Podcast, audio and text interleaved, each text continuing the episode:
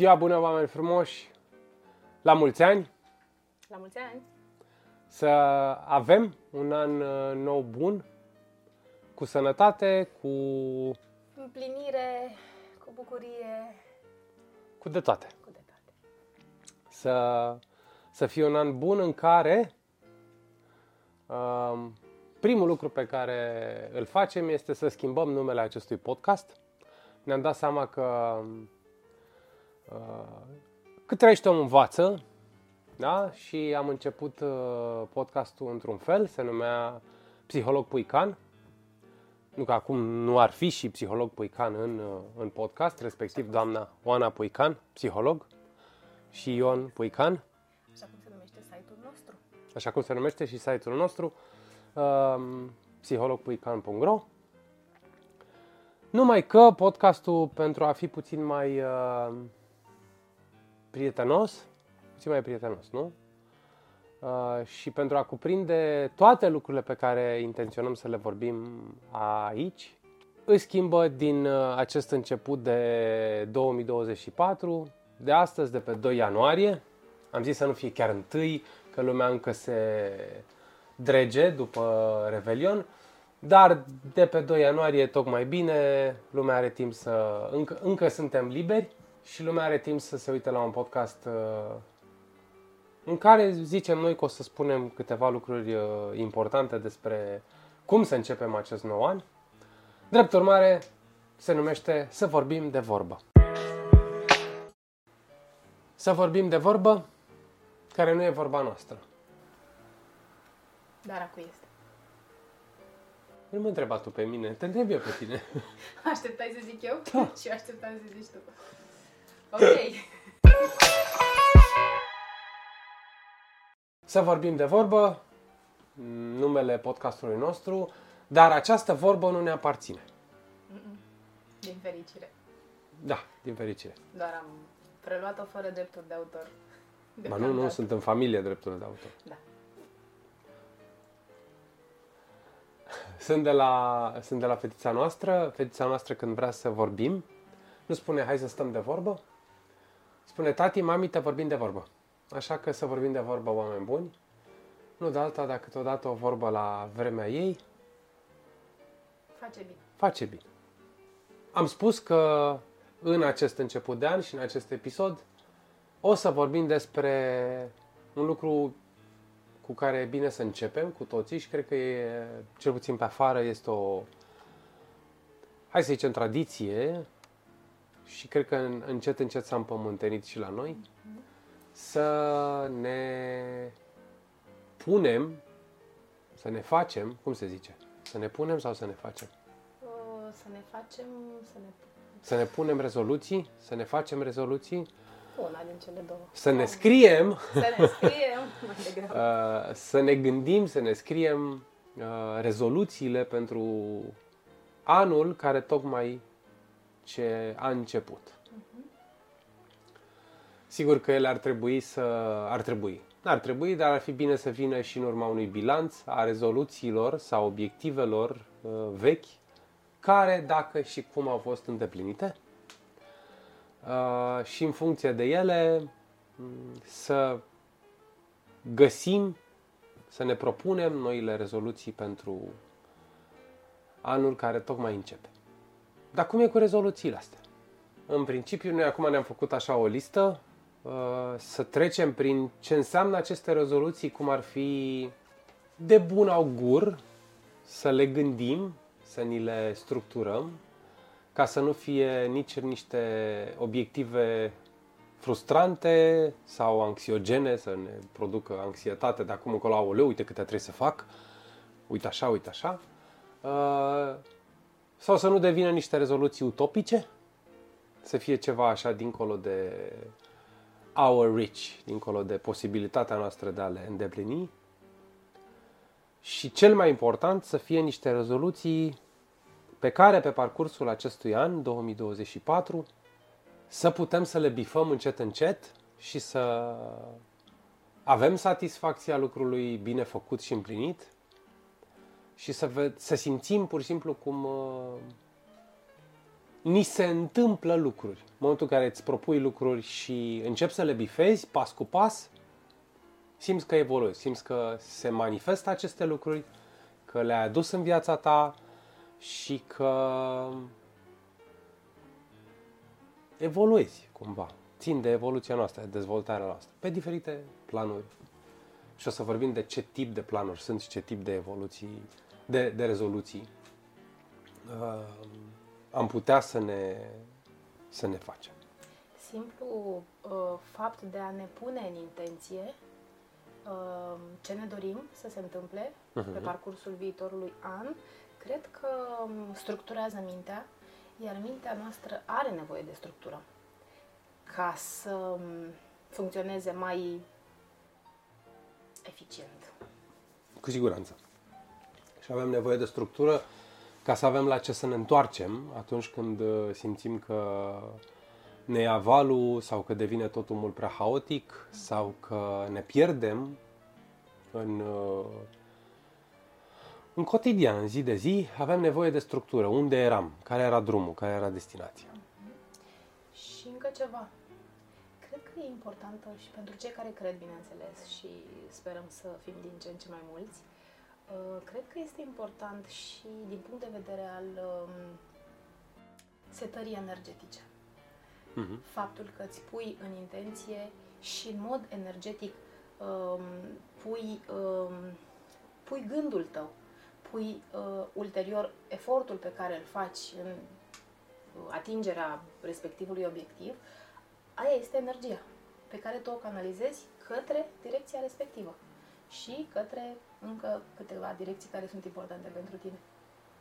Cred că și canalizarea asta a energiei, pe care noi cu toții o avem și o avem din plin, uh, este importantă pentru că și zon, energia asta o pierdem de multe ori, așa, fără să ne dăm seama. Se vorbește peste tot de legea atracției și de cum uh, intenția și energia aferentă intenției nu numai că ne structurează, ne canalizează, ne, ne ține pe drum, dar mai mult decât atâta și amândoi credem lucrul ăsta. Uh, De aia se numește legea atracției, că atrage ceea ce ne punem în intenție, ceea ce gândim, ceea ce uh, vizualizăm, cumva uh, energia, Universul, Dumnezeu, uh, sau cum vreți voi să-i spuneți, fiecare își găsește propria titulatură, aduce în viața ta ceea ce uh, lucrul pe care tu l-ai investit cu energie, cu gând, cu emoție. Într-un fel sau în altul. Și cel mai frumos este când îți aduce în viață lucruri pe care nici tu nu știai că ai nevoie de ele. Majoritatea sunt acele lucruri de care fugim și te întreb, da, de ce am pățit asta? Păi, poate era nevoie, poate era lecția pentru care, pe care tu aveai nevoie să o parcurgi ca să poți să ajungi la intenția sau uh, uh, obiectivul tău. Dar asta cred că e un alt subiect și o să vorbim de cum, cum ne punem în intenție lucruri și cum atragem lucruri și cum de multe ori atragem uh, până la acele lucruri uh, lecțiile aferente. Dar uh, hai de data asta în acest episod să vorbim doar de rezoluții și vedeți voi și vedem fiecare dintre noi ce lecții aduc ele în acest nou an. Am notat aici că cel mai important lucru de unde să pornim este ca o rezoluție, ca un, un obiectiv. Nici nu știu cum să-i spun ca să nu sune foarte nici corporatist, nici uh, managerial, nici cum să le zice, rezoluții? Le zice rezoluții. Hai să le zicem, Hai să că zicem. au devenit uh, cunoscute în ultimii ani. Cum ar trebui, primul lucru, poate cel mai important, cum ar trebui să sune o, re- o, o rezoluție sau uh, care este rețeta unei rezoluții, cum ar trebui ea să fie. Și cred că multă lume, mai ales cei care lucrează în corporații sau au legătură cu departamentul de marketing, într-un fel sau în altul, au auzit de conceptul de SMART. Sustenabile, măsurabile, abordabile, relevante, și nu în ultimul rând timp, limitate în timp. Vrei tu să povestești de cum ar trebui să fie ele specifice, măsurabile, sustenabile, măsurabile, abordabile, relevante și uh, limitate în timp?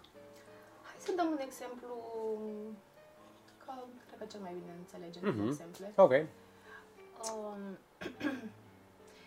rezoluțiile putem să ni le setăm și chiar ar fi recomandat și bine să le setăm uh, pe mai multe capitole ale vieții noastre. Spre exemplu, pe capitolul sănătății, pe capitolul O să vorbim de, de, de câte ramuri uh-huh, sunt. Uh-huh.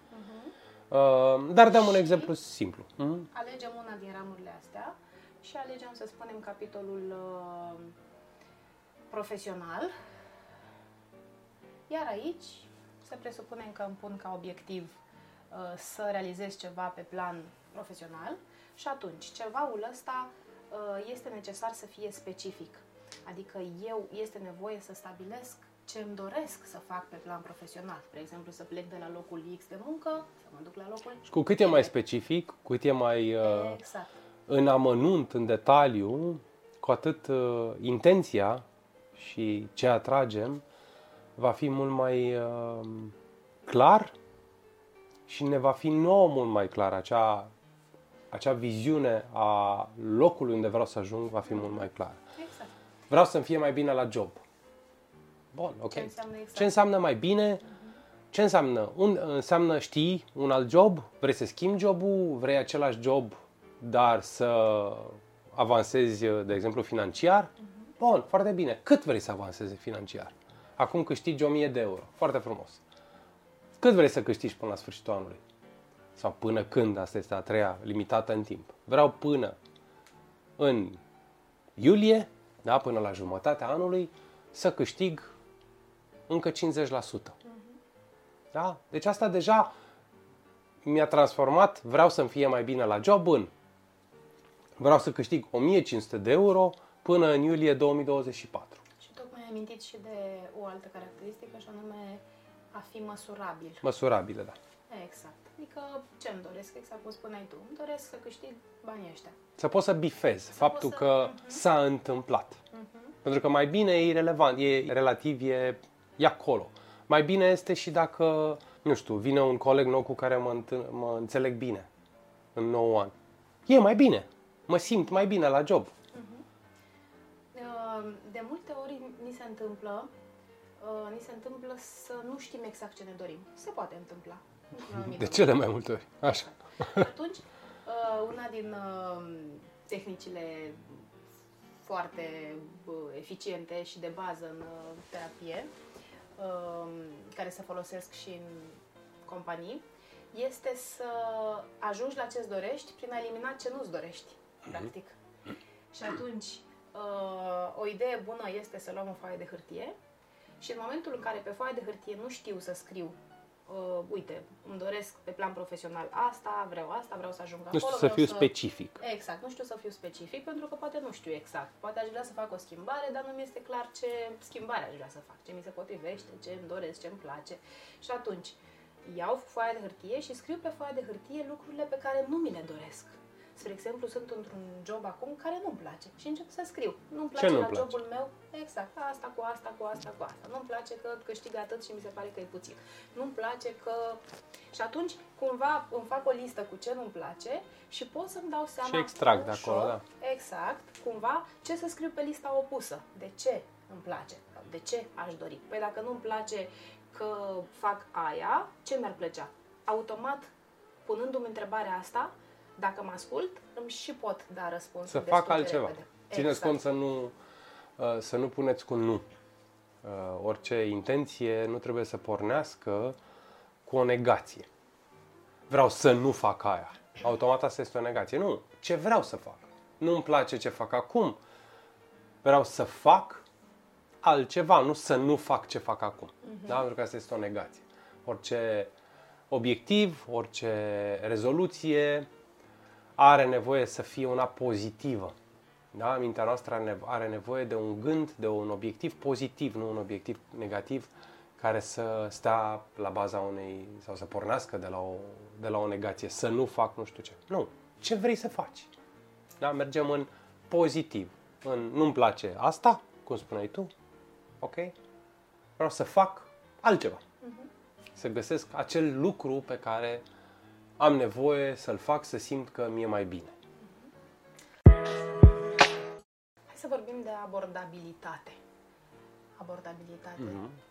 Asta înseamnă să-mi propun un obiectiv uh, care să fie abordabil, adică să fiu fer cu mine însă, respectiv însumi, uh, și să uh, mi propun ceva ce știu că voi putea să realizez. Within my reach. Exact. Sună, sună bine în engleză, dar am și zis Da.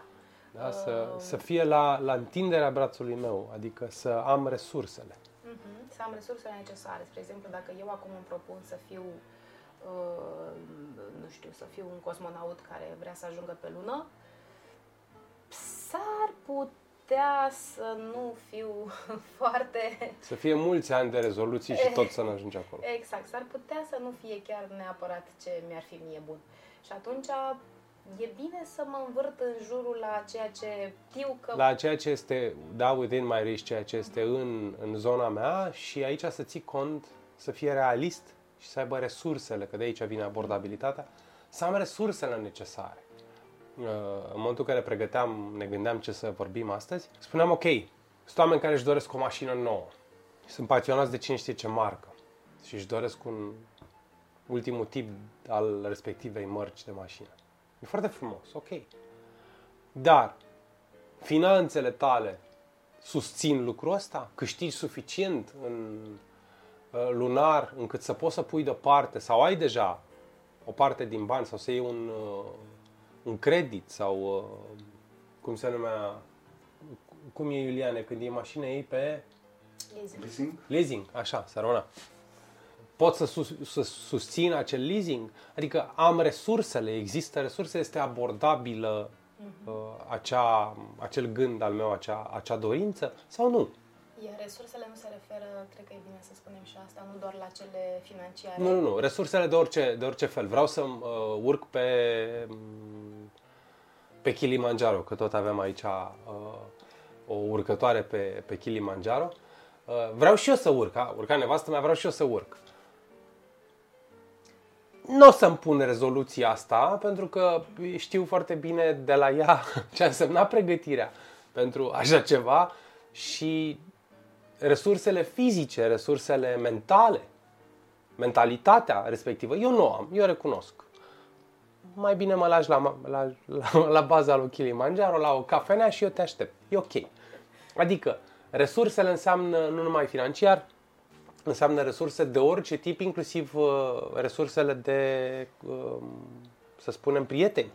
Sigur că da. Am prieteni care poate să mă ajute într-un, într-un demers. Nu să mă ajute să-mi dea bani, să mă ajute, nu știu, să mă susțină. Să am prieteni care uh, știu să facă niște lucruri și eu împreună cu ei să fac niște lucruri. Cum exact. îl avem noi aici pe Iulian și noi putem să ne propunem oricând și oricât să facem acest podcast. Dacă nu-l aveam pe Iulian, rămâneam...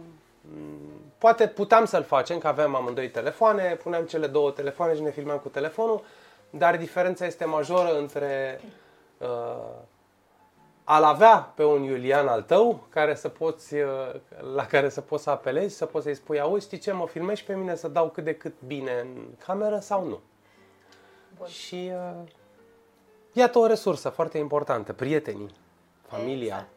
Iar resursele, poate cele mai importante, sunt cele de ordin interior.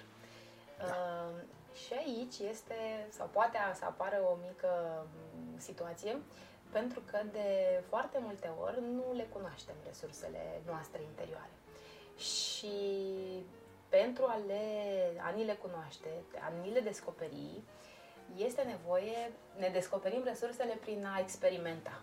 Dar poate nu toți am avem ocazia sau ne dăm voie să experimentăm tot felul de, situa- de situații astfel încât să ne prindem care sunt resursele noastre. Resursele însemnând calitățile noastre, uh, talentele noastre, skillurile noastre, skillurile da. noastre, exact, la ce sunt bun, la ce mă pricep, cam ce știu să fac.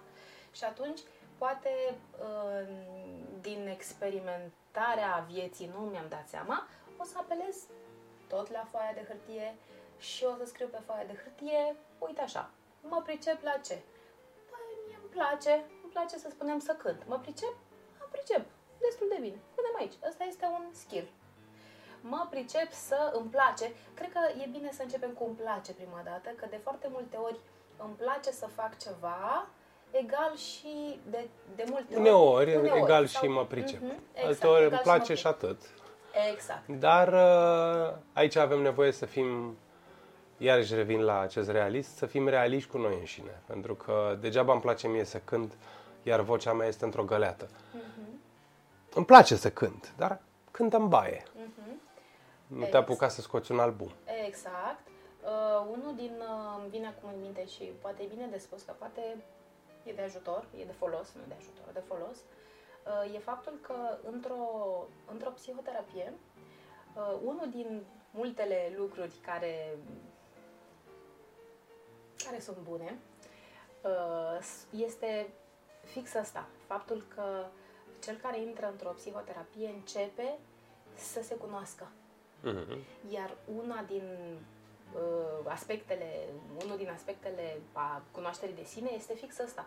Uh, ce înseamnă să te, te, te cunoști? Păi înseamnă să cunoști ce-ți place, ție și nu celuilalt, uh, ce preferințe ai, ce nu-ți place, ce, cu ce te îmbraci, îți place să te îmbraci, cu ce nu-ți place să te îmbraci, cu ce, unde îți place să călătorești, unde nu. Tot felul de... Uh, Ce ești dispus, ce nu ești dispus, Exact. care sunt propriile tale limite. Exact, până unde pot eu să merg, până unde nu poate, pot să mai duc un pic de acolo până acolo, dar poate. Nu pot să mai duc și tot așa, uh, suntem, suntem niște lumi foarte complexe și fiecare are propriile lui, um, um, cum să zic, uh, caracteristici care creează propriul univers. E fo- e ex- cu cât ne, ne dăm seama mai repede în viața noastră de caracteristicile astea ale propriului nostru univers, cu atât ne este mai ușor și mai plăcut să navigăm frumos prin viață. Ce zici? Da, te ascultăm. Da. Și atunci, uh, cu... asta înseamnă a te cunoaște, practic, a te cunoaște pe tine. Cu cât mă cunosc mai bine și mai repede, mai devreme în viață, cu atât lucrul ăsta mă ajută, iată, și în setarea obiectivelor mele și atunci cresc, crește șansele să le și ating uh, și mm, cam tot ce mm, realizez eu în viața asta. Uh, sigur că acum e, e posibil să fie oameni care se uită și care au nevoie de niște obiective și niște rezoluții acum. Și poate inclusiv aș pune niște rezoluții acum, chiar dacă nu se cunosc când de ajuns, uh, e o metodă de cunoaștere, pentru că, să fim serioși, nu știu câți din cei care se uită la noi uh, au trecut printr-o terapie sau au avut un astfel de proces de autocunoaștere care cred că nu se termină niciodată. Și atunci uh, e, poate să fie destul de complicat să ceri unui om să-și pună o, o astfel de rezoluție sau să aibă uh, resursele respective dacă n-a avut acest, dacă n-a trecut prin acest proces de cunoaștere, că o zică, păi bun, și acum ce fac? Nu pot să-mi pun nicio rezoluție? Ba da, puneți și ține cont că s-ar putea inclusiv uh, a îndeplini sau a merge pe traseul acestei rezoluții să fie în sine un traseu de cunoaștere și atunci e cu atât mai bine.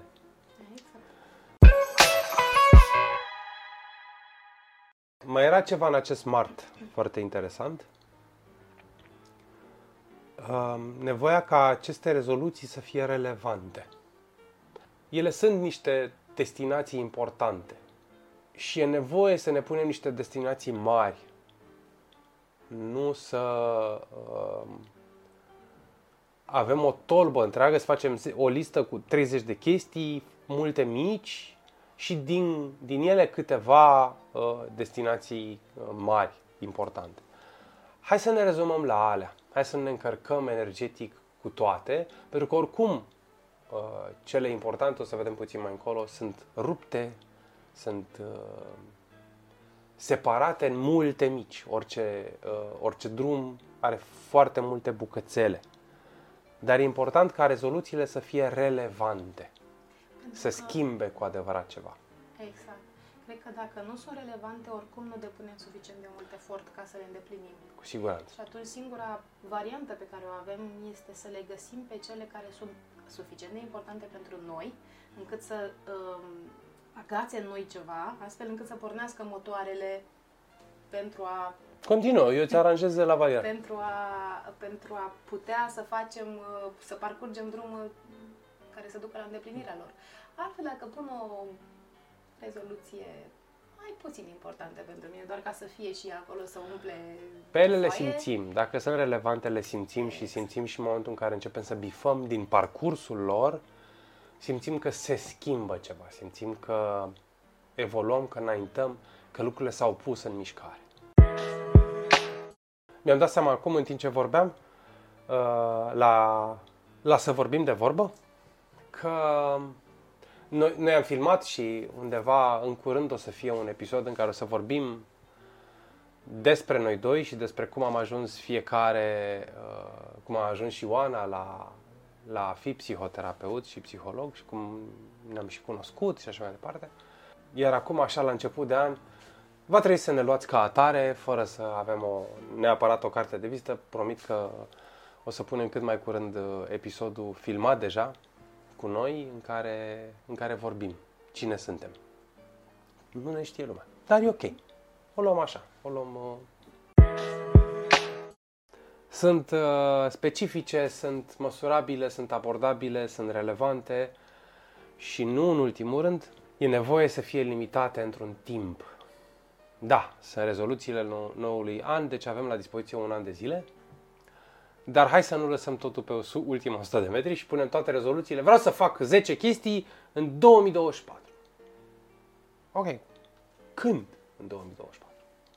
În decembrie 2024, pe 31 decembrie 2024?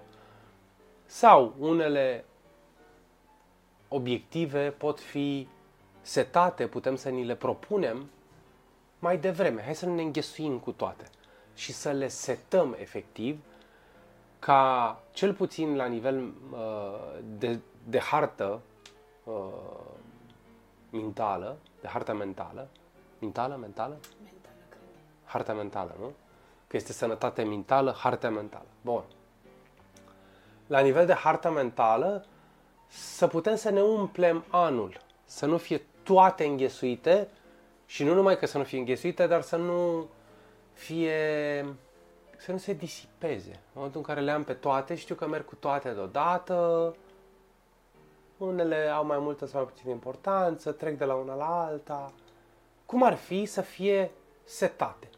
Nu vreau să fac lucrul ăsta până în aprilie, ăsta până în iunie, ăsta până în septembrie și ăsta până la finalul anului, până în decembrie.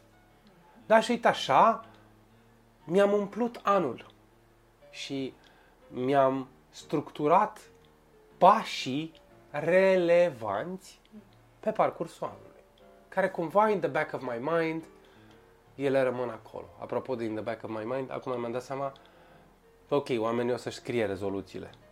Pe telefon, preferabil Preferabil pe hârtie. pe hârtie, scrise de mână. Și de ce preferabil pe hârtie scrise de mână? Pentru că scrisul de mână uh, are o altă energie, uh, contribuie altfel la neuroplasticitate și se fac altfel legăturile neuronale, dar cel mai important, că luați hârtia aia și o lipiți cu un uh, magnet pe frigider sau o puneți la voi în, în spatele calculatorului unde lucrați la birou, să o vedeți. Nu o veți mai vedea de la un punct încolo. Nu o veți mai vedea conștient. Dar din când în când, ochii o să treacă peste ea. Și va rămâne ca un fel de Continuu reminder. da, un, eu vreau să zic constant reminder și mă gândeam, hai mă zic în română totuși, o, o reamintire constantă a destinației, a destinațiilor din anul ăsta. Inclusiv o rezoluție poate să fie o destinație. Vreau să ajung în anul ăsta la Madrid. Oricum toate sunt o destinație, dar cu atât mai mult o destinație fizică de Cu atât mai mult. călătorie. Ajută din când în când să fie și o chestie asta, nu de alta, dar în momentul în care pășești în respectiva destinație, poți să și bifezi chestia aia și să, să simți cum lucrurile s-au întâmplat și tu le-ai făcut să se întâmple. Mi-am notat aici, înainte de, de a de a trece printr-o analiză a acestor rezoluții, mi-am notat uh, care ar fi din punctul nostru, hai să vedem dacă ne punem de acord, eu zic că da, uh, cea mai importantă rezoluție, care cred că nici nu trebuie să ți-o pui, ci pur și simplu ar trebui să fie zi de zi cu noi, aceea de a avea grijă de tine însuți, de gândurile tale, de emoțiile tale și nu în ultimul rând de comportamente, pentru că ele se leagă.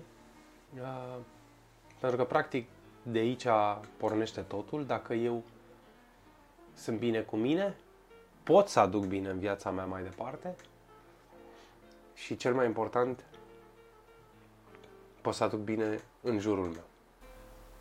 Și poate sună clișeistic, dacă sunt bine cu bine, cu mine este bine. Păi cam așa este, pentru că cred că cu toți am observat, dacă suntem sinceri cu noi, că singurii pe care îi putem schimba, efectiv singurii pe care îi putem schimba, suntem noi. Fiecare pe sine. Suntem noi înșine, da. Noi înșine. Uh, nu putem schimba pe nimeni. Oricât de apropiat ar fi. Nici măcar copil, nici măcar partener, nici mamă, nici tată, nici nimeni și nici nu este esențial. Copilul este esențial să-l modelăm, dar de la un punct încolo nu mai putem să facem, uh, va hotărâ singur pentru, pentru sine. Prin urmare, singura persoană față de care avem putere 100%, ca să spun așa, suntem noi înșine. Și de aici începe de altfel totul. Pentru că dacă eu am grijă de mine și eu investesc în mine, aici mă, nu mă refer neapărat la, la bani, ci mă refer la atenție, la timp. grijă, la timp, la uh, informare, la, la, la multe lucruri, atunci dacă eu îmbunătățesc lucruri în mine, evident voi fi ce schimb bine în mine se va reflecta și asupra familiei mele, și asupra oamenilor mele, mei dragi, și asupra comunității, practic, în care eu trăiesc. Și în felul ăsta, schimbarea în bine apare de la fiecare individ în parte. Și acum, pornind de la premiza că toată lumea e într-o căutare de sine continuă și uh, în cel mai bun loc cu sine însuși sau însăși în momentul ăsta, am zis să, să trecem printr-o listă de posibile domenii din care să fie aceste rezoluții. Vorbeam mai devreme că nu trebuie să fie neapărat financiare da? sau uh, cuantificabile uh, material. Ele sunt și uh, sau ar fi bine să fie din mai multe domenii care să atingă mai multe părți importante ale vieții noastre. Că noi suntem făcute, făcuți din mai multe părți care nu toate se verifică prin numere.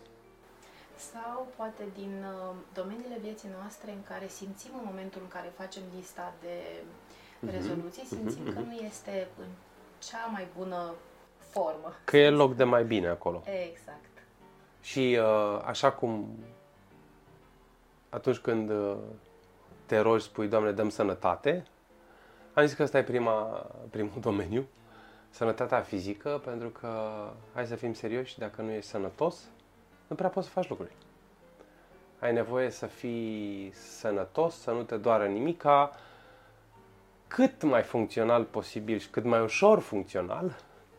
Um, și atunci, cred că un, o rezoluție sau un, un obiectiv pe care trebuie să ne propunem în fiecare an, în fiecare zi, este să fim bine fizic uh, și pentru că vorbeam de un obiectiv clar, ce ar însemna asta? Ar însemna să ne propunem, de exemplu, să facem mai mult exercițiu sau să uh, ne setăm acest, uh, fie că e mers la sală, că e alergat în parc, că e... Doar mers pe jos și... Că e mers pe jos, da. da. Dar trebuie să țină cont lumea, mers pe jos alert. Într-un nu pas mers alert. pe jos uh, la... M-am plimbat uh, 20 de minute, 200 de metri. Nu. Mers pe jos alert, un mers susținut. Tot de sănătatea fizică ține și igiena somnului. Poate că aici, uh, în zona asta de rezoluții sau în zona asta de sănătate fizică, din care face parte și somnul, poate e bine să uh, f- implementăm mici schimbări pentru a ajuta somnul să fie unul bun și de bună calitate. Uh, și la astea, la schimbări mă refer uh, să nu ne uităm la telefoane, laptopuri și alte device-uri cu jumătate de ore înainte de somn, în mod ideal, în niciun caz copiii. Um, să evităm pe cât posibil să um, dimineața, spre exemplu, e bine sau înainte de somn sau când ne, imediat când ne trezim după somn, să evităm uh, știrile negative Mhm. De tipul intrăm pe telefoane și aflăm tot felul de lucruri care se întâmplă prin lume și după aceea ne culcăm imediat sau ne trezim imediat cu știrile astea. Deschidem ochii direct în ele.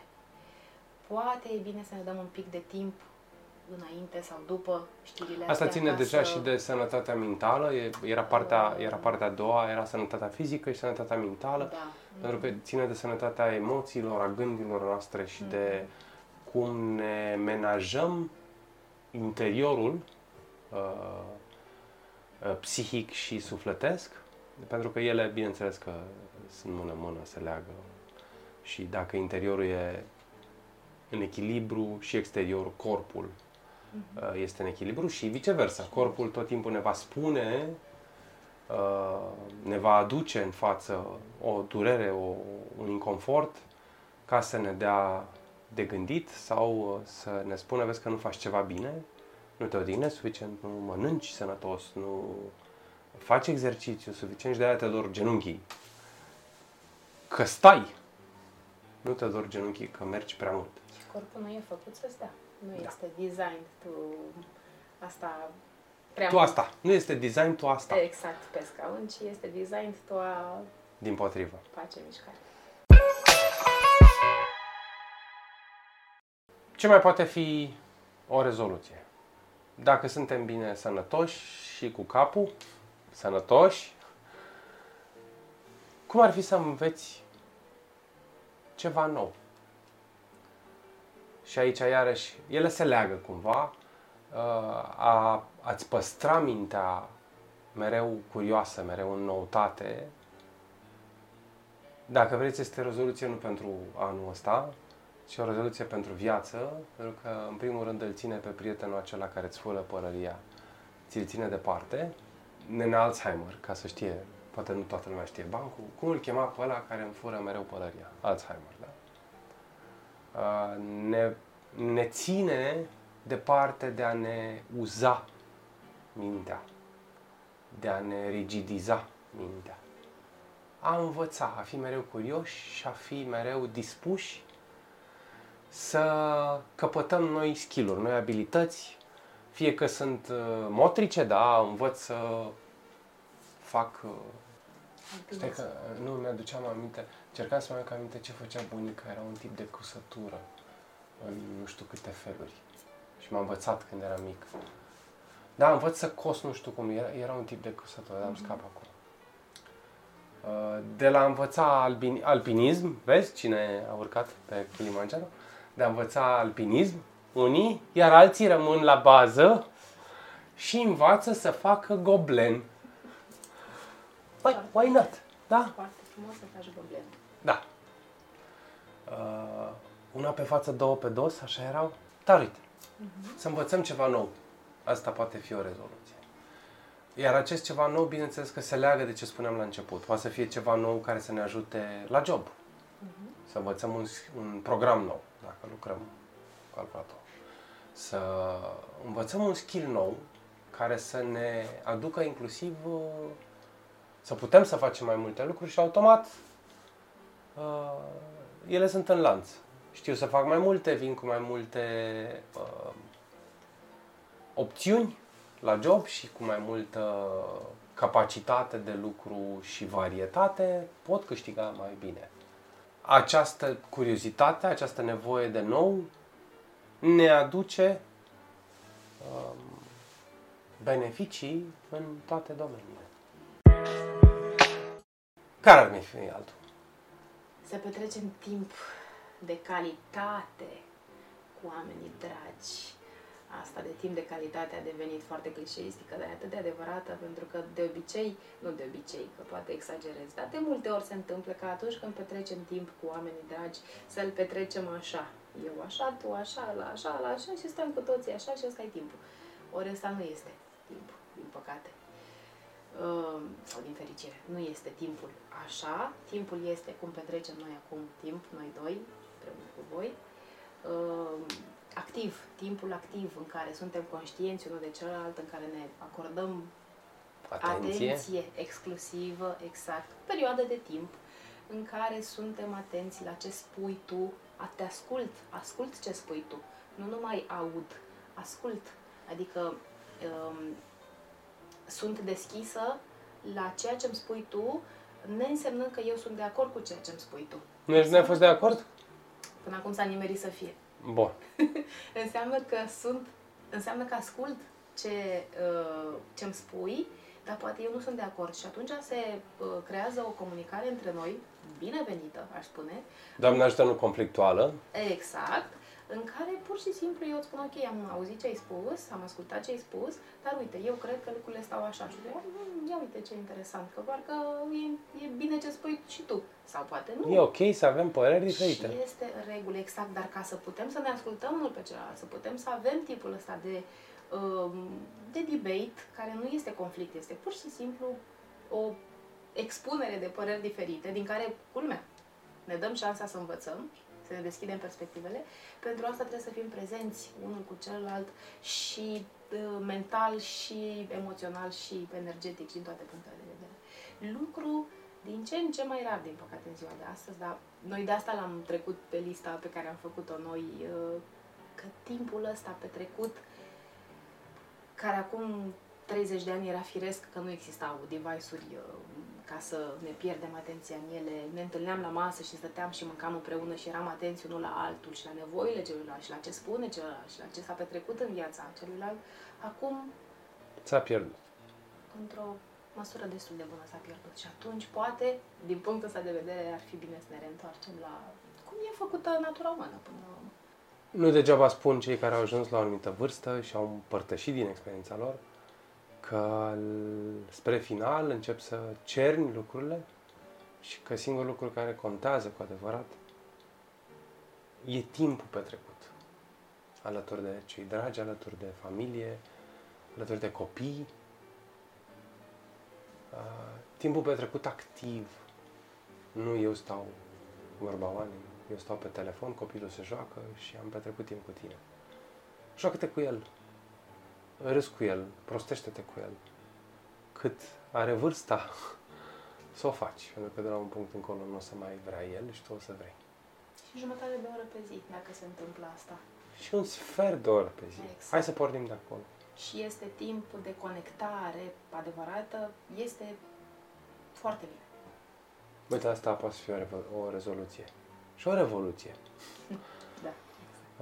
A lumii noastre, un sfert de oră alături de copilul meu.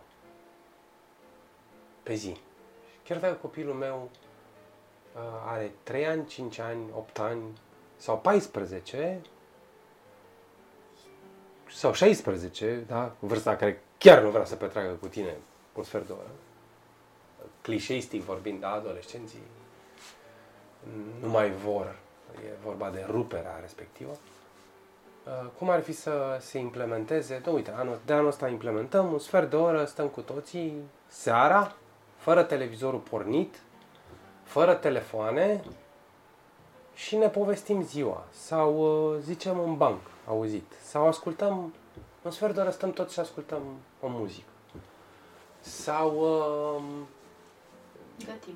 Gătim, oh, da. Jucăm cărți. Jucăm cărți ne uităm la un film și după aia stăm un sfert de oră și vorbim despre film. Un sfert de oră, nu e atât de mult.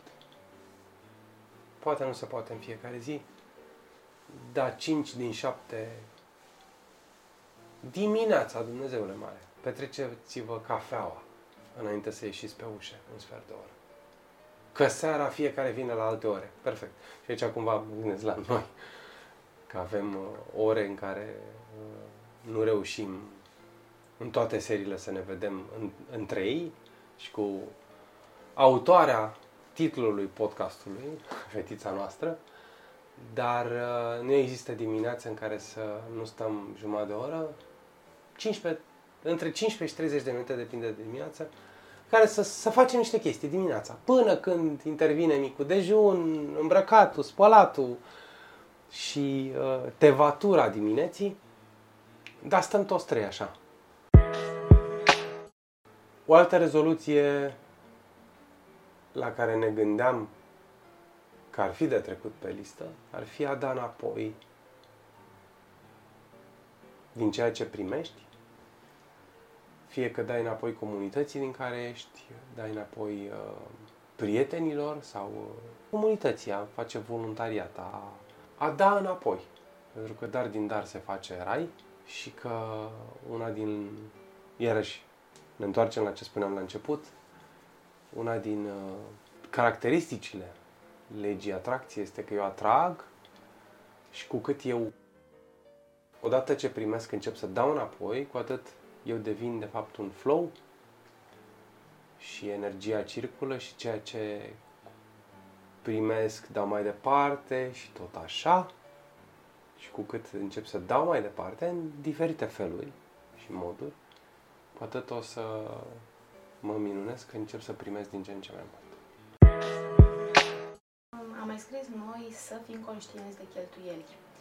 Um, este un lucru foarte important pe care noi Mai ales în anul ăsta. Mai ales, da. Mai Toată ales, lumea uh, vorbește de crize, de ce o să vină, de ce nu o să vină, deferiți-vă, păziți-vă și așa mai departe. Noi am început să ne facem de câteva luni un Excel în care am început să scriem cheltuielile și uh, veniturile și cheltuielile. Să avem o imagine. Să Da. avem o imagine a ce mm, câștigăm și a ce cheltuim și este, de, este un lucru bun. E un lucru bun de făcut, pentru că ne ajută mult să ne dăm seama de multe lucruri. De faptul, în primul rând, că um, Îți dai seama, în primul rând, cât cheltuiești. cheltuim, da, pe nimicuri care se adună. Și ne-a ajutat să mai reducem nimicurile și să, practic, să canalizăm banii către um, um, chestiuni mai importante pentru noi și să nu-i mai pierdem așa printre degete pe tot felul de nimicuri. Este un lucru pe care vi recomandăm cu drag, dacă... Mai mult, în ziua de astăzi, când foarte mult se plătește cu cardul, deci nu mai ai uh, zona palpabilă a banilor, da? Să deschizi portofelul, să vezi banii și să, practic, în momentul în care plătești, să dai o sumă, să iei restul, să ai uh, partea aceasta foarte materială, nu materialistă, a banilor, nu-ți dai seama. Nu mai ai, uh, Da.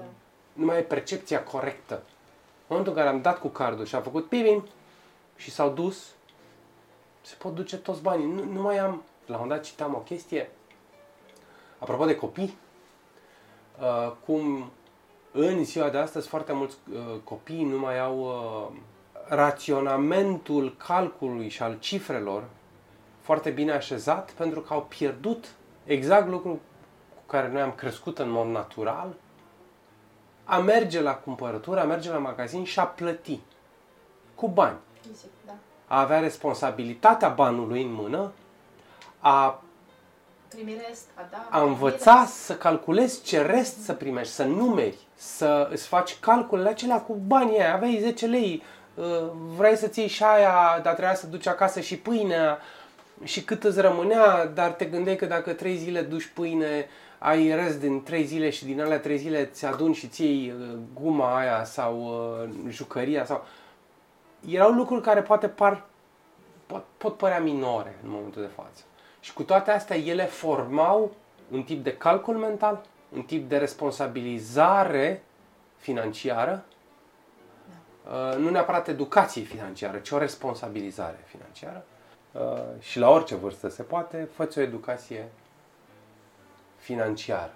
începi să vezi cât cheltui, începi să vezi ce venituri ai și sunt podcasturi și oameni foarte pricepuți în zona asta în care, în care se explică și cum poți să investești, cum poți să-ți să ai mai multe surse de finanțe, nu neapărat doar jobul, să începi să te gândești la ce înseamnă income pasiv, să începi să te gândești la mai multe surse de income în paralel și așa mai departe. Hai să ne punem ca și obiectiv și reducerea stresului, că e Că e mare nevoie. nevoie. Da, mare nevoie. Mare nevoie. Uh, cum putem să reducem stresul?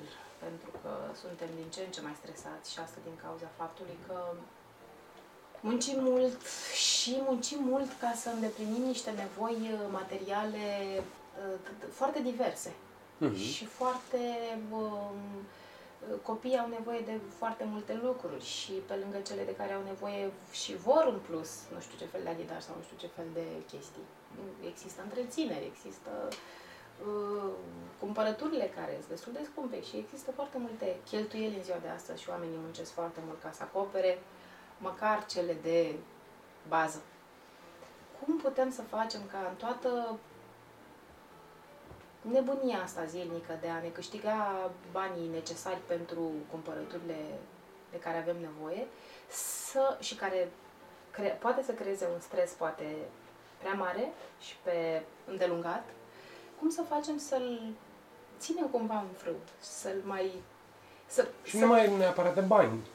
Poate să fie, ap- stresul apare și din relații și uh, si- din modul în care ne raportăm la lume și cum considerăm lumea, că e o lume nasoală, e o lume rea, e o lume grea, e o lume dificilă, e o lume plină de probleme. Și automat astea, gândurile astea ne aduc stres. Adică stresul poate să vină din N, Exact. uh, sunt N factori stresori, Uh, Stresul vine și din uh, faptul că stăm prea mult cu ochii în device-uri și în device-urile astea avem foarte mult aflux de informație de tot felul, pe lângă tot ce avem noi din Necernută. viețile, exact, din viețile noastre, avem tot felul de uh, informații care se perindă foarte rapid în fața ochilor noștri și aduc informație în plus. Foarte, foarte practic suntem bombardați de mm, informații. Apropo, ai spus tu de uh, că stresul poate să vină și din uh, relațiile cu ceilalți. Păi, și ai zis foarte bine că mie mi se pare că vine într-o foarte mare măsură din relațiile cu ceilalți. Pentru că mm, nu mai avem relațiile de odinioară. Acum relațiile noastre se petrec într-o mare măsură pe Instagram sau pe Facebook, unde ne vedem pe rețelele astea de socializare uh, și nu prea ne mai vedem față în față. Dacă ne vedem față în față, ne întoarcem la ce vorbeam, stăm pe telefoane sau, mă rog, ne vedem așa pe fugă uh, și nu mai avem nici relațiile sociale satisfăcătoare pe care le aveam uh, înainte, uh, nici prieteniile nu mai sunt chiar ceea ce au fost. Ori noi suntem ființe sociale care avem nevoie să petrecem timp cu alți oameni, să petrecem timp cu oameni dragi, să povestim, să ne relaxăm unii cu alții, practic. Să, să ne destresăm. să ne destresăm exact în contexte sociale. Nici asta nu mai avem. Și atunci e, cred că este absolut necesar să găsim, fiecare să găsească pentru sine și pentru, pentru sine în primul rând, uh, modalități prin care să mai reducă din prea plinul ăsta pe care îl... Din stres, din anxietate, din griji, din... uh, Exact. Și aici Haideți Suntem- să propunem noi, da, câteva... Mm, Nu știu dacă putem să trecem acum prin toate tehnicile, sau, bun, dar primul lucru puteți să vă adresați unui specialist. Uh, și Cel mai rapid și cel, cel mai rapid duceți-vă într-o terapie, măcar uh, câteva ședințe, dacă simțiți că stresul vă copleșește uneori, duceți-vă într-o terapie, sunați la un cabinet de mm, psihologie sau de psihoterapie, pentru că sunt printre cele mai de bază instrumente din tolba oricărui psiholog sau psihoterapeut, uh, instrumente de tehnici și instrumente de relaxare, uh, de gestionare a stresului, a anxietății, a grijilor. Iar în viața de zi cu zi, hai să propunem câteva uh, activități care pot fi făcute. Da. Ce ne trece acum? Păi prin stai minte puțin, că și dacă ce, e ce să ne facem și gândim noi? așa înapoi, faceți exerciții fizice. Este printre cele mai importante Exact. uh, metode, cele mai uh, benefice și cu rezultate imediate, uh, exercițiu fizic. Mergeți, mergeți la sală, mergeți pe jos, dar apăsat. Uh, Mergeți la cursuri de dansuri, de... dansuri, yoga, uh, zumba, rumba, orice. Ce face Sunt Claudia? multe lucruri. Fitness, mai multe. Fitness, fitness. exact. da? sunt soția, foarte multe. soția lui Iulian este cea mai destresată dintre noi pentru că este și profesor, uh, trainer de mai multe fitness, uh, ăla, pilates? Pilates, am Și zis bine, pilates. pilates și de asta, uite, n- n-am ajuns să, să, să mă învațe Claudia, dar, dar Claudia uh, știe și ca și Claudia sunt foarte mulți oameni care uh, și-au dedicat viața și o fac cu o plăcere nebună Și avem clienți care merg, merg la Da, dansuri da, și da. clienți uh, de vârste așa, deci 50-60 de ani. Orice- nu orice tineri vârstă. Să zici Orice că vârstă. sunt tânăr și merg. La orice vârstă poți să mergi, pentru că la orice vârstă cu Poți să cu înveți atât să mai dansezi. mult, Cu cât înaintezi vârstă e și mai bine să... Uh, și sunt cursuri de, tot felul de cursuri care presupun și mișcare fizică uh, și presupun și socializarea și practic îmbină cele două Mhm. necesități de bază. Uh, o baie caldă, cum ne place nouă femeie. Da, asta acasă, așa, gagicile Exact. au, uh, au la îndemână cel mai ușor lucru să-și pună o baie cu lumânărele, cu muzică, Cât timp are fiecare la dispoziție? Păi și jumătate de oră. Și jumătate de Jumătate oră. de oră. minunat. Aici am exemplu de lângă, pot să vă spun eu mai mult. Exact. Da, da, am văzut-o, mă uit eu la lumânare, îmi face Iulian semn că se arde lumânare. Când ia foc în față, promit că oprim puțin, stingem focul și continuăm. Tot noi femeile îmi trece acum prin minte că noi putem să ne acordăm timpul necesar nouă uh, de răsfăț, minutele de, de răsfăț care pot să fie foarte destresante, în momentul în care ne dăm cu cremă pur și simplu. Ne aplicăm o cremă câteva minute pe față, ne dăm pe corp cu o cremă, ne pieptănăm, ne lucrurile astea specifice nouă, pe care dacă în, mom- în momentul în care le realizăm nu le mai realizăm pe pilot automat și pe repede înainte, hai trebuie să mă pieptăm, trebuie să-mi dau repede cu o cremă, hai, hai, hai, hai, hai, și alea câteva minute, câte ori fi ele pe care mi le acordăm în direcția asta, le, le folosim tocmai ca să transformăm minutele astea în ceva plăcut nouă, s-ar putea ca rutina asta pe care noi o uh, noi o noi o facem, rutina asta să fie uh, să devină să devină efectiv un, un lucru Da, un, extrem de uh, plăcut și de Un destresant. obicei Da, care zi. ajută la reducerea stresului, uh, care ține chiar de mindfulness, da? de mindfulness-ul ăsta foarte um, day-to-day. Mindfulness-ul nu trebuie să fim toți uh, călugări zen și să stăm în curticelele alea aranjate la dung cu Mhm. grebluțe. Poți să faci uh, această ancorare în prezent, acest mindfulness, de fapt, despre asta e vorba când îți dai cu cremă, cum spunea Exact. Oana, sau uh, noi, noi bărbații, putem să ne apucăm să ne dăm și cu cremă, este o variantă și mulți dintre noi cred că o fac, cel puțin pe mâini, ca să nu mai uh, fim muscați, dar putem, de exemplu, să uh, și noi și voi să facem ceea ce înseamnă journaling. Adică să ne luăm un jurnal, fie că el este cel mai bine ar fi să fie un jurnal unde să scrii de mână, poate să fie o tabletă sau poate să fie un caiet care să scrii de mână, sau chiar și pe uh, o aplicație sau pe laptop, uh, un instrument foarte bun anti-stres, anti-anxietate, într-un moment al zilei, preferabil același în fiecare zi, pur și simplu scriu ce s-a întâmplat în ziua respectivă, scriu ce gândesc în momentul respectiv, scriu, uh, scriu lista de cumpărături, Dumnezeule mare. Dar las totul să se ducă și stau și scriu 10 minute, un sfert de oră, eu cu mine. Um, nimic. Dar acel scris de nimic îmi golește mintea. Îmi, mă ajută să mă deconectez de la zgomot. Um, îmi vine în minte, am, am rămas agățată de treaba cu cremele, pentru că îmi vine în minte fiecare la ce se Fiecare cu cel doare. este Exact. clar. Îmi vine în minte faptul că eu chiar asta fac, că mă dau cu cremă pe corp sau pe față, dar în special pe corp. Uh, vedeți, fac uh, de mulți ani instinctiv, înainte să aflu că se există și că e o formă de mindfulness asta. Când mă dau cu cremă, sunt uh, atentă la senzațiile pe care le simt în momentul ăla în care ating Unde este senzația? Cum se simte? Exact, da. Că, în care ating pielea, cum se simte după aceea, după cremă. Practic e o mângâiere, practic, pe care fiecare... Nu mai vorbim de self-love acolo, de te și mângâi pe tine. Deja este, adică Când te- am bifat mai multe, da. Exact, când te dai cu cremă, oricum te mângâi. Doar că noi, femeile, de foarte multe ori ne dăm cu cremă pe corp foarte rapid. Pac și gata. Mai mult așa ca o obligație să-mi dau cu cremă pe corp, că așa se face.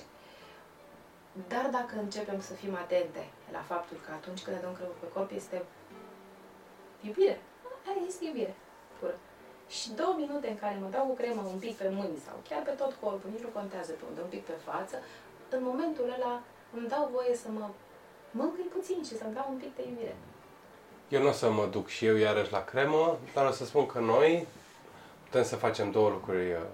Odată să ajutăm în casă și să primim laudele aferente și atenția și iubirea din partea doamnelor. Uh, și doi, uh, să ne destresăm. Eu, de exemplu, spăl vasele. Uh, noi intenționat nu avem mașină de spălat, uh, vase, pentru că recunosc că mi place foarte mult. Pe mine mă... Și, da, ne, ne batem care să spele vase. Um, acele Sper să minute, vedea. Asta da, da, vreau da, să spun da, și eu. acele minute în care ești cu mâinile în apa caldă, în care speli vasele și ești atent la cum le speli, să fie curate, să așa. Dar lași gândurile de zi cu zi, lași uh, serviciul, lași copilul, lași nevasta, lași soțul, lași mama, tata. Lasă-le puțin, lasă-le să respire. Și tu spală vasele. Uh, poate să pară hilar chiar, dar nu este. Este unul dintre cele mai la îndemână exerciții de mindfulness posibile. La un dat uh, recomandam clienților, n-ai vase? Perfect. Ia trei farfurii, ia special o, o sticlă de ketchup, mânjește-le și spală-le. Se uitau la mine ca la felul 14, au făcut-o și uh, făcând-o suficient de des, au văzut beneficiile și după care au înlocuit spălatul vaselor cu, nu știu, Curățenie uh, prin casă. udat florile, Dat cu Uh, aspirator. dat cu aspiratorul, uh, aranjat, uh, șters praful în bibliotecă. Mai țineți minte, când eram copil, mă puneau ai mei să pieptem ciucurii. Ura. Tu îți dai seama cât mindfulness Da. era acolo? La mine Și nu era peria aia care avea o, o urechiușă așa și era rotundă și uh, o ținea aproape ca în mână, și făceai hârtie, hârtie, hârtie. Da. Îmi plăcea enorm. Ție-ți plăcea. Enorm. Deci eu, la dungă, la, ei erau perfecți la dungă. Nu știu cât țineau, cred că țineau un minut la dungă, pentru că tot eu eram primul care călcam pe ei. Dar, păi, să piepțe în Era o ciucuri. formă de relaxare, da. Da, Poate să da, fie da. și în ziua de astăzi. Păi, Da, cine da. mai are Cine copii mai are cu- ciucuri? cu ciucuri, sigur. Sau dacă nu aveți, cumpărați-vă. Ideea care este? Mai glum, mai serios, mai glumim, bineînțeles că... Că oameni el, suntem. El este în special foarte haios oameni și eu îmi iau și eu de el. Um, putem să găsim foarte multe modalități de În de- casă, da? Chiar și în casă, exact. De a Spălați ne baia, nu relaxa. mai trebuie. Da. Inclusiv dacă, exact apropo de faptul că ne-am dus în zona asta de treburi casnice. Da, da, Dar da. dacă ne schimbăm percepția asupra treburilor casnice și în loc să zicem, aoleu, trebuie să mătur Spăl casa, vasele." să spăl vasele, să dau cu mopul, să nu știu ce, și zic, aole, în loc, în loc de a spune, aole, trebuie să fac lucrurile astea, și spun, ia uite mai, stai că asta poate să fie Am pentru 15 mine- minute în care pot să stau doar eu fără Exact. gânduri. Poate să fie pentru mine o ocazie Cineva sună să ne aducă niște vase. Am vorbit că să reducem stresul de la cremă la vase de spălat și alte metode casnice Iar uh, o ultimă rezoluție la care ne gândeam noi, o posibilă ultimă rezoluție din uh, lista noastră, sigur că o propunere de a fi puțin mai organizați. Pentru că unul din motivele stresului, anxietății, uh, este și această lipsă de organizare și acest haos în care, în care trăim.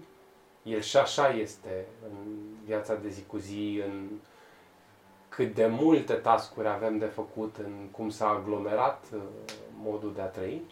Și atunci, acest time management de care se tot uh, vorbește în mediul corporate, e de bun augur și în mediul privat și în viața de zi cu zi. Uh, Mă, duc, mă întorc la... uh, La cremă. Tot am tendința să mă Tot întorc. la cremă, nu da. chiar la cremă, Bun, dar la treburile casnice. așa. Pentru că uh, treaba asta cu organizarea mă duce cu gândul la a-ți face, a-ți organiza spațiul în care trăiești. Mhm. Japonezii să pun foarte mare accent pe partea asta de a-ți organiza spațiul în care trăiești, pentru Și că ei nordicii. consideră, și nordicii, exact, pentru că ei consideră și cred că e o treabă bună, că atunci când ai spațiul în care locuiești, în care trăiești, organizat de către tine și îl simți că este organizat, organizarea aia se transferă, Reflectă în se interior. reflectă și în interior. Exact. Uh, și atunci, poate nici asta nu este o idee uh, de- rea, să ne De lepădat. de lepădat, să ne structurăm zonele unde trăim. Să ne birourile, structurăm inclusiv, uh, casele. poate nu neapărat de mers în zona de minimal living și așa, noi balcanici e mai greu cu minimalul ăsta, dar să curățăm totuși pe cât posibil spațiul în care trăim, uh, să mai aruncăm din, uh, uite, la început de an, să mai aruncăm din lucrurile pe care nu le folosim, din vechituri, Sau din... să le uh, donăm. să aruncăm în ghilimele de rigoare, da? Să le donăm, să le dăm cuiva care nu are, să le lăsăm undeva să le ia cineva. Sunt, au început și la noi să fie aceste programe în care vin și îți iau aparate casnice și alte chestii de genul ăsta. Sau sunt a- asociații care primesc obiecte, mobilier, uh, haine și le dau la cei care uh, au mai mare nevoie decât noi. Dar acesta face curat, aduce o eliberare cu sine și aduce o, automat o organizare. Nu știu dacă le-am acoperit pe toate, dar nu asta era ideea. Cred că am acoperit ce mi s-a părut Niște nouă idei relevant. bune, da. Uh, um, Important să ne reamintim de unde începusem faptul că rezoluțiile uh, e bine să fie făcute de fiecare în funcție de importanța fiecăruia. Și de Ce nevoie. Este, și de da. nevoia fiecăruia, exact. Ce este important, uh, ce, ce ne dorim în 2024 să acoperim, practic. Unde simțim că mai e loc. Că e sau de că lucru. e, e de lucru, exact. Cred că asta e de făcut, practic. Uh, Iar pentru că noi suntem amândoi psihologi și psihoterapeuți și că lucrăm amândoi și cu, uh, în primul rând cu noi înșine, doi cu clienții noștri, clienți individuali, dar, și aici voiam să ajung, dar și cu, cu uh, cupluri. Iar noi doi suntem singurul cuplu pe care îl știm de psihoterapeuți care vorbesc despre uh, psihoterapie, despre lucruri cu sine și cel mai important despre viața de familie, despre cuplu.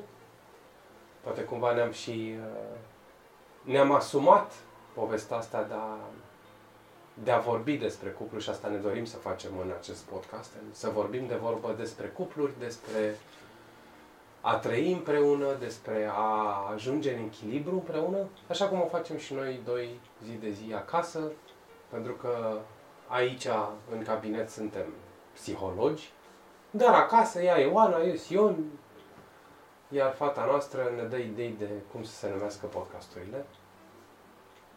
Dar nu-l mai schimbăm acum, îl lăsăm așa, să vorbim. Așa de- rămâne, Așa, așa, bun. rămâne, sigur. Poate mm, e bine să spunem că ne dorim să promovăm uh, Da, terapia de cuplu mai mult Mai decât mult, se mai face. mult decât se face pentru acum. că- Se face și au început foarte mult să vorbească despre a găsi soluții, nu a renunța și ne dorim amândoi să promovăm ceea ce înseamnă terapia de cuplu, ceea ce înseamnă echilibru și sănătatea în cuplu. Pentru că e mare nevoie de asta. E mare nevoie, ne dăm seama văzând zilnic uh, uh, clienții noștri cu care noi uh, lucrăm, la clienții noștri cu care noi lucrăm, vedem că preponderent uh, una din problemele majore ale lor este problematica de cuplu. Și are sens. Nu ne-a învățat nimeni cum să funcționăm într-un cuplu, nu avem un manual de funcționare. Este nevoie să vorbim despre cupluri? Asta ne dorim, să promovăm terapia de cuplu? Pentru că societatea în care noi trăim a ajuns, din păcate, să renunțe foarte ușor la această relaționare de bază. Mm-hmm. Și oamenii au ajuns să fie fie în cupluri disfuncționale, fie singuri, sau cel mai grav, să fie singuri în cupluri. Uh, de ce vorbim atâta de cuplu? În afară de faptul că ne dorim să, să promovăm terapia de cuplu, sănătatea cuplului aici, în, să vorbim de vorbă, ne-am gândit și la niște... cum ar fi să ne punem niște rezoluții de cuplu pentru 2024. Ok, fiecare are rezoluțiile uh, personale, obiectivele pe care vrea să și le atingă și clar în viața de cuplu e important să fii cum spuneam la început, bine cu tine și atunci să poți să dai celălalt bine. Da? Sunt uh, rezoluțiile mele, eu tind către ele, eu mi-ating o parte din ele și acele, acele beneficii le aduc și în casă, le aduc și în viața de cuplu. Dar cum ar suna, de exemplu, o rezoluție a cuplului, la comun? În primul rând, mă gândesc la zona de comunicare, la partea de comunicare, care este să comunicăm mai bine. Exact, esențial. Ce să, învă- mai bine? să învățăm să comunicăm unii cu alții. În primul rând să ne ascultăm, pentru că atunci când vorbim, de cele mai multe ori, când vorbim unii cu alții în cuplu și nu numai, dar în special în cuplu, că noi de cuplu vorbim acum, nu ne ascultăm.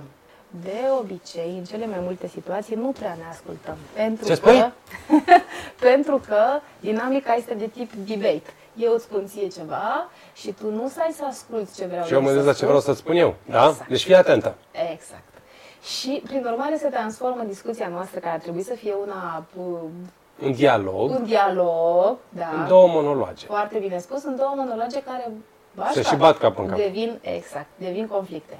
Asta este una din uh, chestiunile, să spunem, cele mai des întâlnite, mă, problematice într-un cuplu.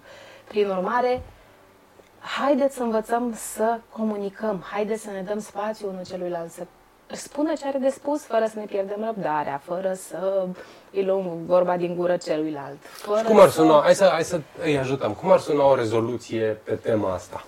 Pentru că, așa cum spuneam la început, o rezoluție trebuie să fie smart, da? În afară de faptul că trebuie să fie foarte deșteaptă, uh, trebuie să fie sustenabilă, să fie abordabilă, să conteze, da, sunt toate acele um, caracteristici smart. Cum ar suna o rezoluție despre comunicarea în cuplu?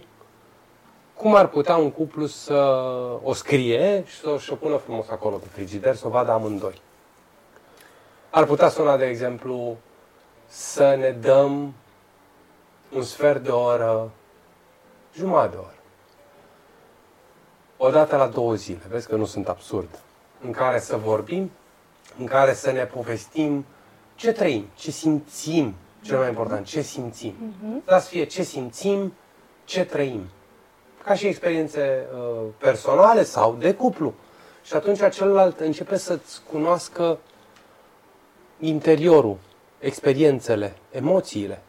Cred că ca să se întâmple asta uh-huh. și fără îndoială e nevoie să facem asta, uh, ar trebui să începem să renunțăm la judecata celuilalt. Da, cu siguranță. Nu. Deja noi vorbim de, uh, mergem avansat și vorbim de cum facem într-o terapie de cuplu, cum toate sunt pe pași și încep să înveți să nu-l mai judeci pe celălalt, să-l iei ca atare, să îl asculți, să vezi uh, ce încearcă să-ți transmită și așa mai departe, dar o rezoluție despre care vorbim noi acum Poate să fie, hai să mergem într-o terapie de cuplu, uh, ca să învățăm să comunicăm. O rezoluție poate să fie, hai să mergem la o terapie de cuplu, să învățăm să comunicăm. Nu neapărat că avem probleme, dar că vrem mai mult sau mai bine pentru familia noastră, pentru cuplul nostru. Să învățăm să fim, practic, într-un Să învățăm să funcționăm, da. Exact. Nu numai comunicarea, ci toate celelalte aspecte care sunt multe într-un cuplu și care sunt foarte importante, pentru că toate aspectele astea, practic, clădesc marea casa a cuplului, din care, bineînțeles, că se hrănesc copiii. Dacă există. Să nu uităm. Dacă există, bineînțeles. Dacă nu există, se hrănește cuplu. Se hrănește bunăstarea fiecăruia, fiecărui membru Și al poate la cuplului. un dat ajung să fie și copii. Sigur că da. Și e, terapia este calea cea mai rapidă și cea mai care crește foarte mult șansele de succes ale unui cuplu, pentru că uh, din experiența noastră și așa statistic, majoritatea cuplurilor care apelează la specialiști și vor să facă schimbările necesare și vor să uh, sunt amândoi angrenați în a lucra la cuplu, chiar învață să funcționeze frumos și Deci, o rezoluție ar fi, hai să mergem undeva, s- fie că e un workshop, fie că este o terapie de cuplu, fie că ne luăm amândoi o carte și o citim amândoi, o carte despre cuplu. Sunt atâtea cărți. Uh, Ne uităm amândoi la un seminar, un webinar, un ceva online. Mergem amândoi la un workshop sau o conferință legată de cuplu. O să începem și noi să le facem, deci îi așteptăm pe oameni. Terapia de cuplu, iartă-mă că te întrerup, terapia de cuplu ideal ar fi și cel mai rapid și cel mai bine funcționează când vin amândoi în cuplu, Da, în da, nu, terapia de vorbim, cuplu. vorbim, de, vorbim de amândoi. Exact, dar terapia de cuplu, atunci când nu se poate să vină amândoi, s- poate să um, are rezultate foarte bune chiar și dacă vine unul singur sau vine unul singur mai mult decât uh, cuplu.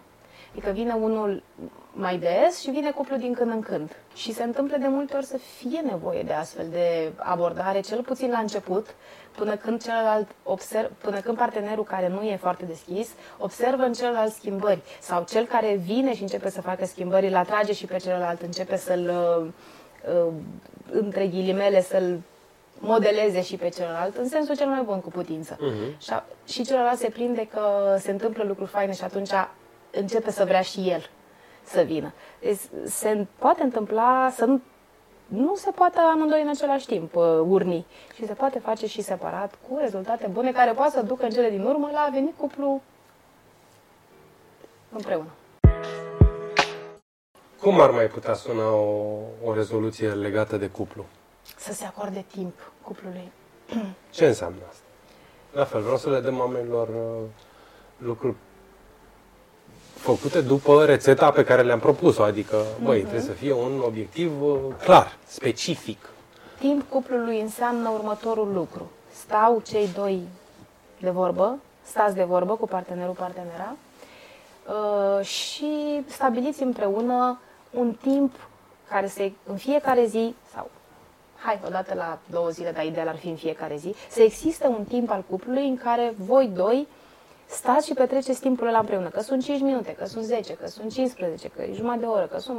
e mai mult de jumătate de oră. Uh, Doamne ajută. Uh, Timpul ăla să fie doar al vostru. Timp în care vă uitați ochii în ochi, în care vă țineți de mână poate, sau eu știu, în care vorbiți lucruri pe care le aveți de discutat, în care vă conectați unul la altul, fizic, emoțional, energetic, în care nu stați doar pe telefon. unul Sau la faceți altul. chestii, duceți-vă împreună la uh, niște ateliere, Exact. da? Sau luați-vă un curs împreună. curs de sau dans. uh, tot cu dans. Iată, Dans tot și cu cremă. dansul. Da? Da. Cele două Dans și recurențe, cremă. dans și cremă. Duceți-vă cremuiți la un curs de dans. Uh, să vezi acolo cum se alunecă. Uh! Șum, tango. Bun. Uh, a face chestii împreună. În afară de faptul că ajută și comunicarea, pentru că începe să aveți, să existe, încep să existe subiecte comune, încep să existe experiențe comune. Ne întoarcem și la povestea aia, cum, cum e să fim curios, să aflăm lucruri noi, să-ți propui să faci lucruri noi. Hai să învățăm lucruri dincolo de separat. Hai să învățăm împreună. Hai să ne propunem o dată pe lună să ne acordăm un weekend. Un, cu, un weekend în care să mergem undeva. Nu trebuie să fie city break-uri care mai de care mai sofisticate, mai... Un weekend în care nici măcar nu trebuie să plecați de acasă. Uh, Plecați dimineața și vă întoarceți seara, dar se întâmplă chestii împreună, în doi, o plimbare, un film, o, o cină. Și asta înseamnă practic, da? Specific. Un weekend pe lună îl petrecem noi doi. Facem lucruri împreună. Facem lucruri, N lucruri împreună.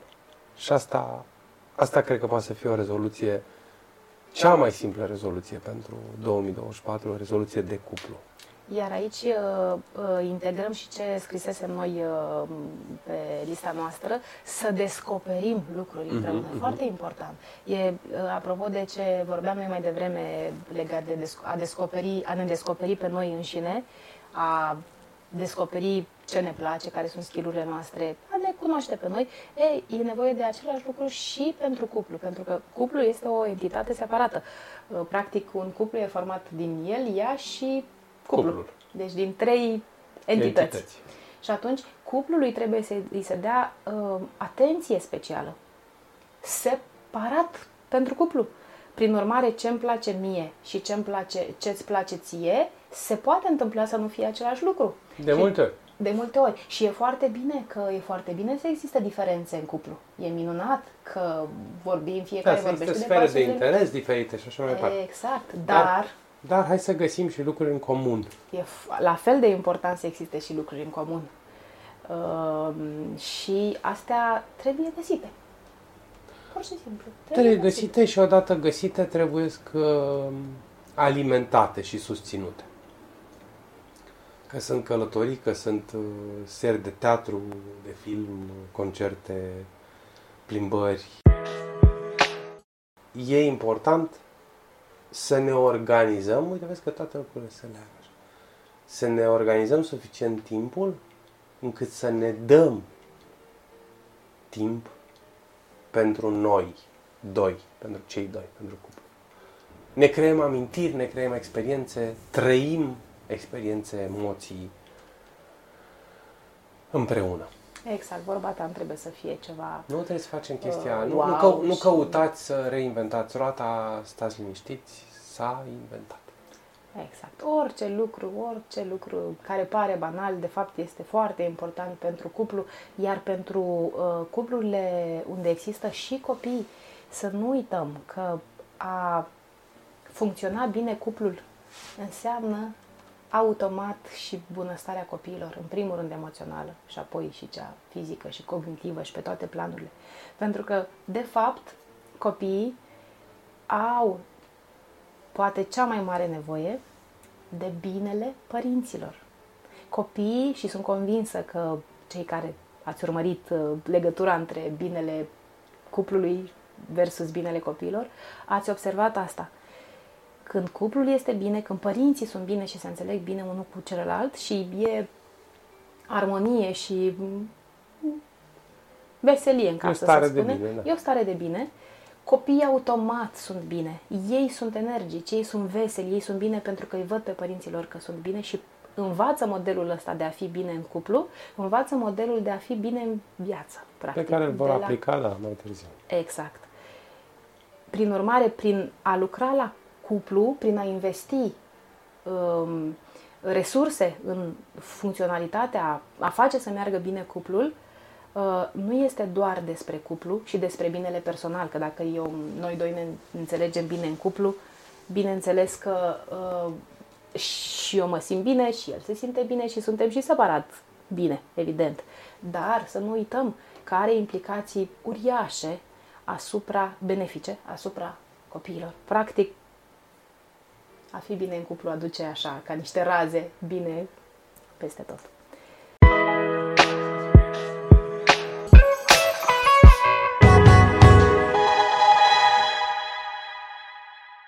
Aici la să vorbim de vorbă e prima, e prima întâlnire în doi cu cei care ne urmăresc. Um, o să tot fie, așa ne-am, ne-am propus, Oana și cu mine.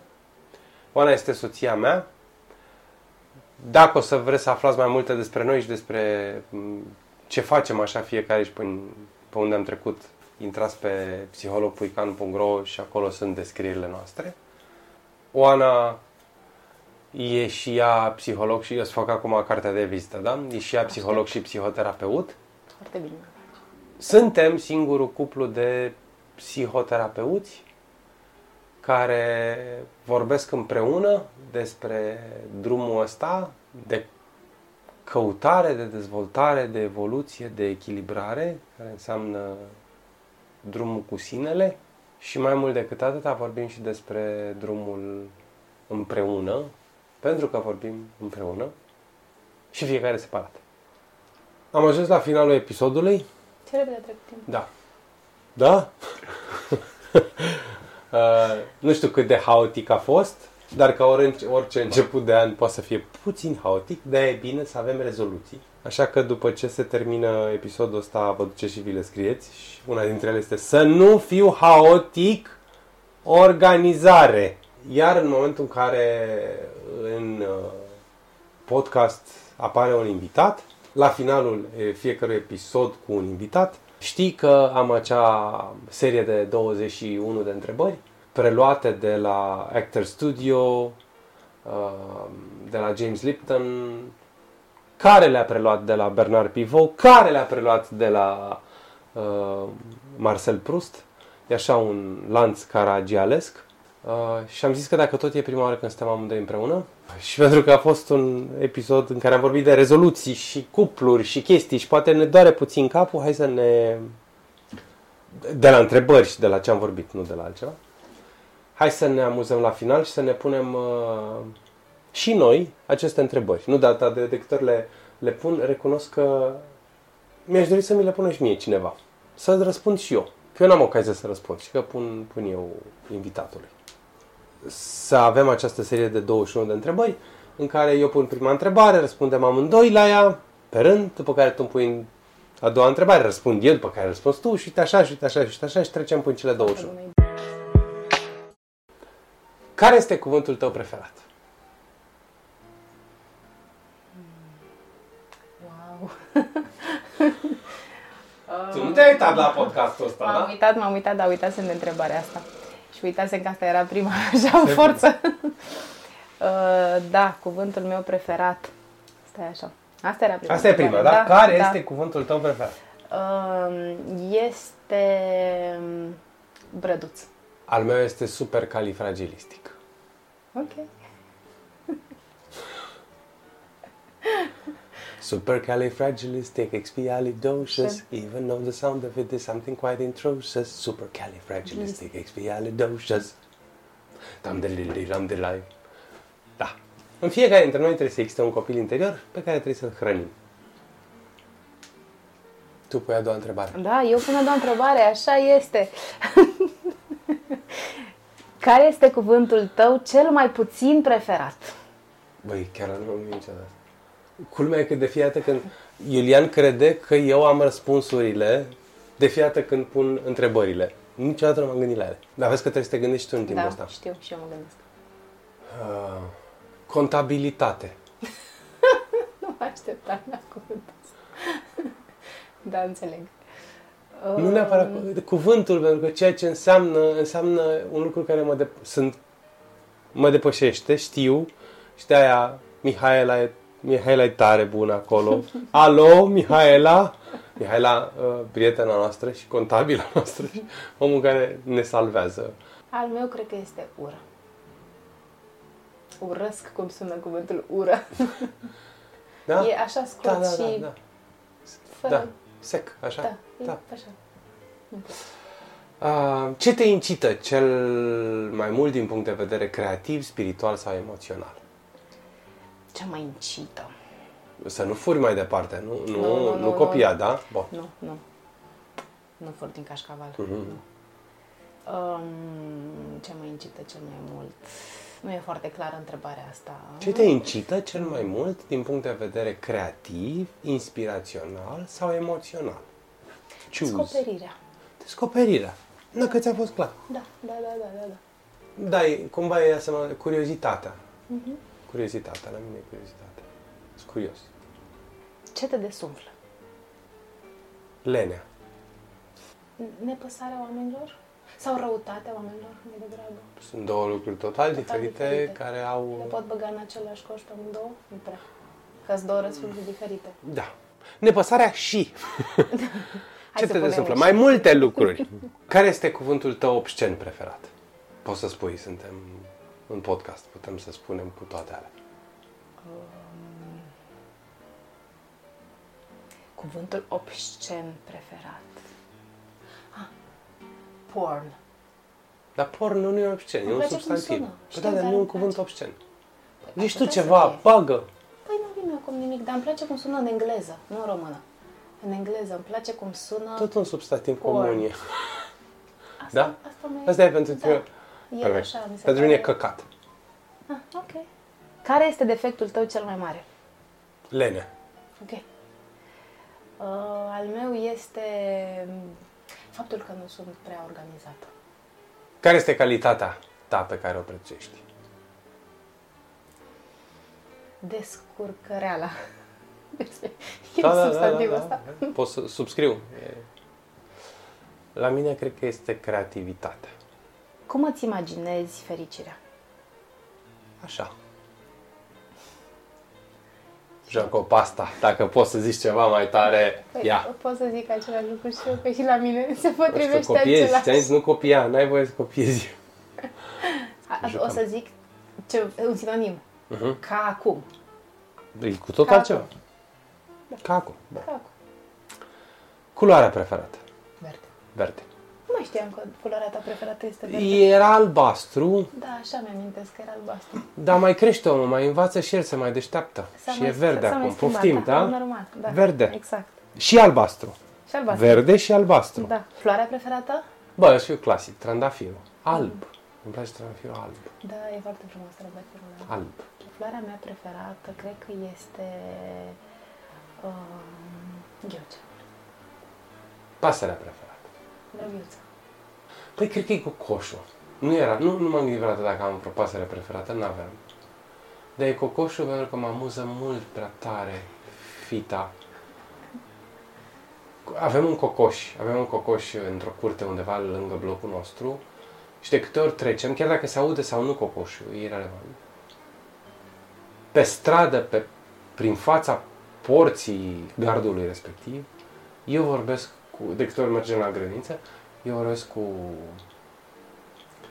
fita de cocoș. Bună, cocotul? Auzi, cocotul. Hai! Bună, cocotule! N-ai, n-ai cum, n-ai. Deci eu m-am îndrăgostit de cocoș numai prin ok. Și atunci... Care este eroul sau eroina preferată? Batman. Dar din seria Christopher, Christopher Nolan. Din The Dark seria Knight. clasică. Nu, Uh, din Nolan. Din noua. Christopher Nolan. Aha, ok. Pot să zic o eroină Poți să zici ce vrei tu? Anasla. Creme. și nici măcar nu sunt o foarte mare fan a cremelor, dar uh, Anaslan pentru tot ce a creat ea, ca și pentru mintea și pentru tot ce a creat. Ai un erou în viața reală? Oh, sunt mulți eroi în viața reală. Din zona asta foarte mult mă pasionează de zona asta medicală. E foarte- unul? Um, Ana Culcer, pediatră. Mhm. Îmi vine acum în minte. Una din... Uite, eu nu m-am gândit dacă am, dar pentru că suntem la un suntem la podcast și uh, ți-am tot spus în ultima vreme și știu că amândoi îl apreciem. Uh, și dacă tot am schimbat numele în să vorbim de vorbă, o să zic o vorbă bună despre Mihai Mora. Eu îl apreciez foarte tare pentru ce a construit în jurul uh, podcastului Fain și Simplu, și comunitatea pe care a reușit și ce, și ce face el. Ce face el în momentul de față, cum a evoluat, cum, cum a crescut ca om. Mai ales că este un om de o vârstă, cred că suntem de aceeași vârstă sau pe acolo. Și atunci a- e o apreciere extraordinară. Ce sunet sau zgomot iubești? Râsul lui Fime. Același lucru. Ce sunet sau zgomot urăști? Plânsul. Auzi? S-a auzit, Iulian? Nu s-a auzit. S-a auzea un zgomotul orașului ăla care ajunge să te... mi îmi place orașul, dar uneori e prea mult. Când sunt prea multe alarme, prea multe sirene. Ce nume iubești? Numele fetei noastre, dar nu o să-l spun acum, dar mai e un nume care m-am gândit la un moment dat că poate ar fi al ei, dar n-a fost al ei, respectiv Maria. Maria, I just met a girl named Maria.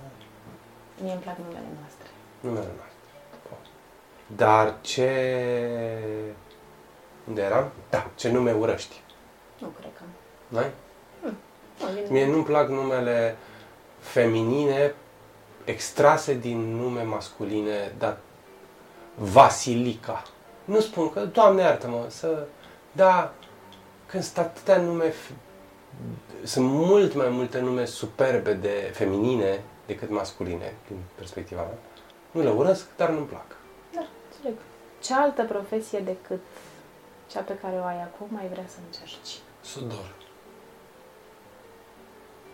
Ok. Medic. Dacă n-aș fi făcut, nu m-aș fi făcut psiholog, sigur m-aș fi făcut un medic. Ceea ce m-a și tentat la un moment dat. Din fericire Știu, mă știu. bucur că nu că îmi place mult mai mult. Adică, mi se potrivește mai mult, dar poate în viața viitoare.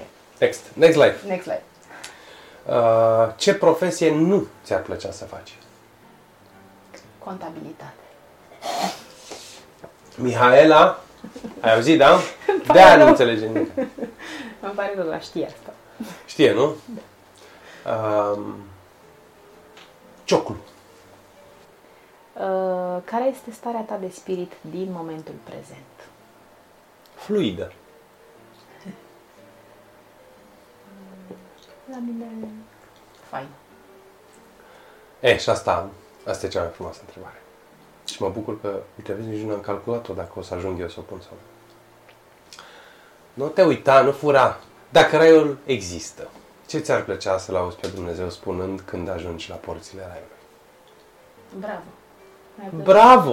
Mi-ar Adică plăcea să- Dumnezeu să-ți spună bravo. Da, mi-ar plăcea să aud din gura lui Dumnezeu ca din gura unui părinte. Bravo. Bravo, mă, fată, mă. Mhm. Bun. Uh, eu vrei să... Râdeam că ar fi funny să, vin- să vină să-mi sună. Eh, și ce bancuri mai știi? um, da, chiar cred că asta mi-ar plăcea să zic. Și ce bancuri mai știi? Ca și cum nu ne-am văzut de mult. Faină lista ta de Da, e, nu e a mea. Nu e a ta, nu e a ta. Sunt trei băieți Lista foarte deștepți. Preluată. Da. Începem anul? Începem anul. Să ne începem. În forță. Mhm. Aha. Și atunci dacă începem, spunem încă o dată că de azi, de la începutul acestui an, podcastul se numește Să vorbim de vorbă, Ce faci sună? powered by Psiholog Puican. Nu e chiar așa. Că ne vom întâlni cu oamenii, ba împreună, ba separat, inclusiv în curând o să fie un episod în care tu ai o invitată foarte faină. Sperăm să fie un an bun pentru toți. Ne Așa. dorim și atragem asta și ne, ne aducem în suflet asta, că dacă ne aducem acolo în suflet, în gând, o să se întâmple. Doamne, domni și domnișoare, să vorbim de vorba anul